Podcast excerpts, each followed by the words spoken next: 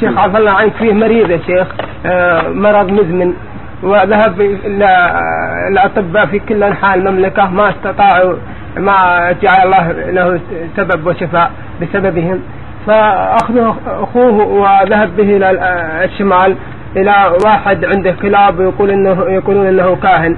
ونصحته قال إن الضرورة تبيح المحرمات.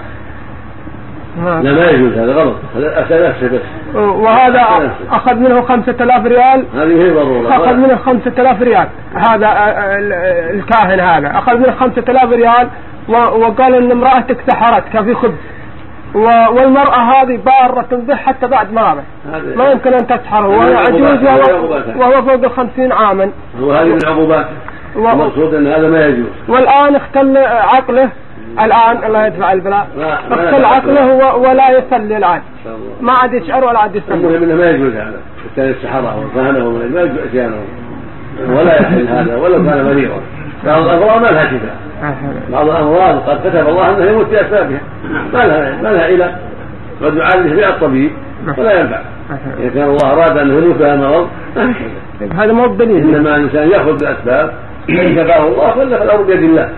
ما كل مرض له دواء. بعض الامراض ما لها دواء. قد كتب الله إنه يموت بها نعم. والضرورة تبيع المحرمات في في ماذا يا شيخ؟ في أكل اذا اذا إذا جاعوا. ولا عنده شيء ياكل جاز ياكل من الميتة مثلا وأشباه هذا حتى لا يموت. مو معناه إنه إذا ما تزوج يزني أو اذا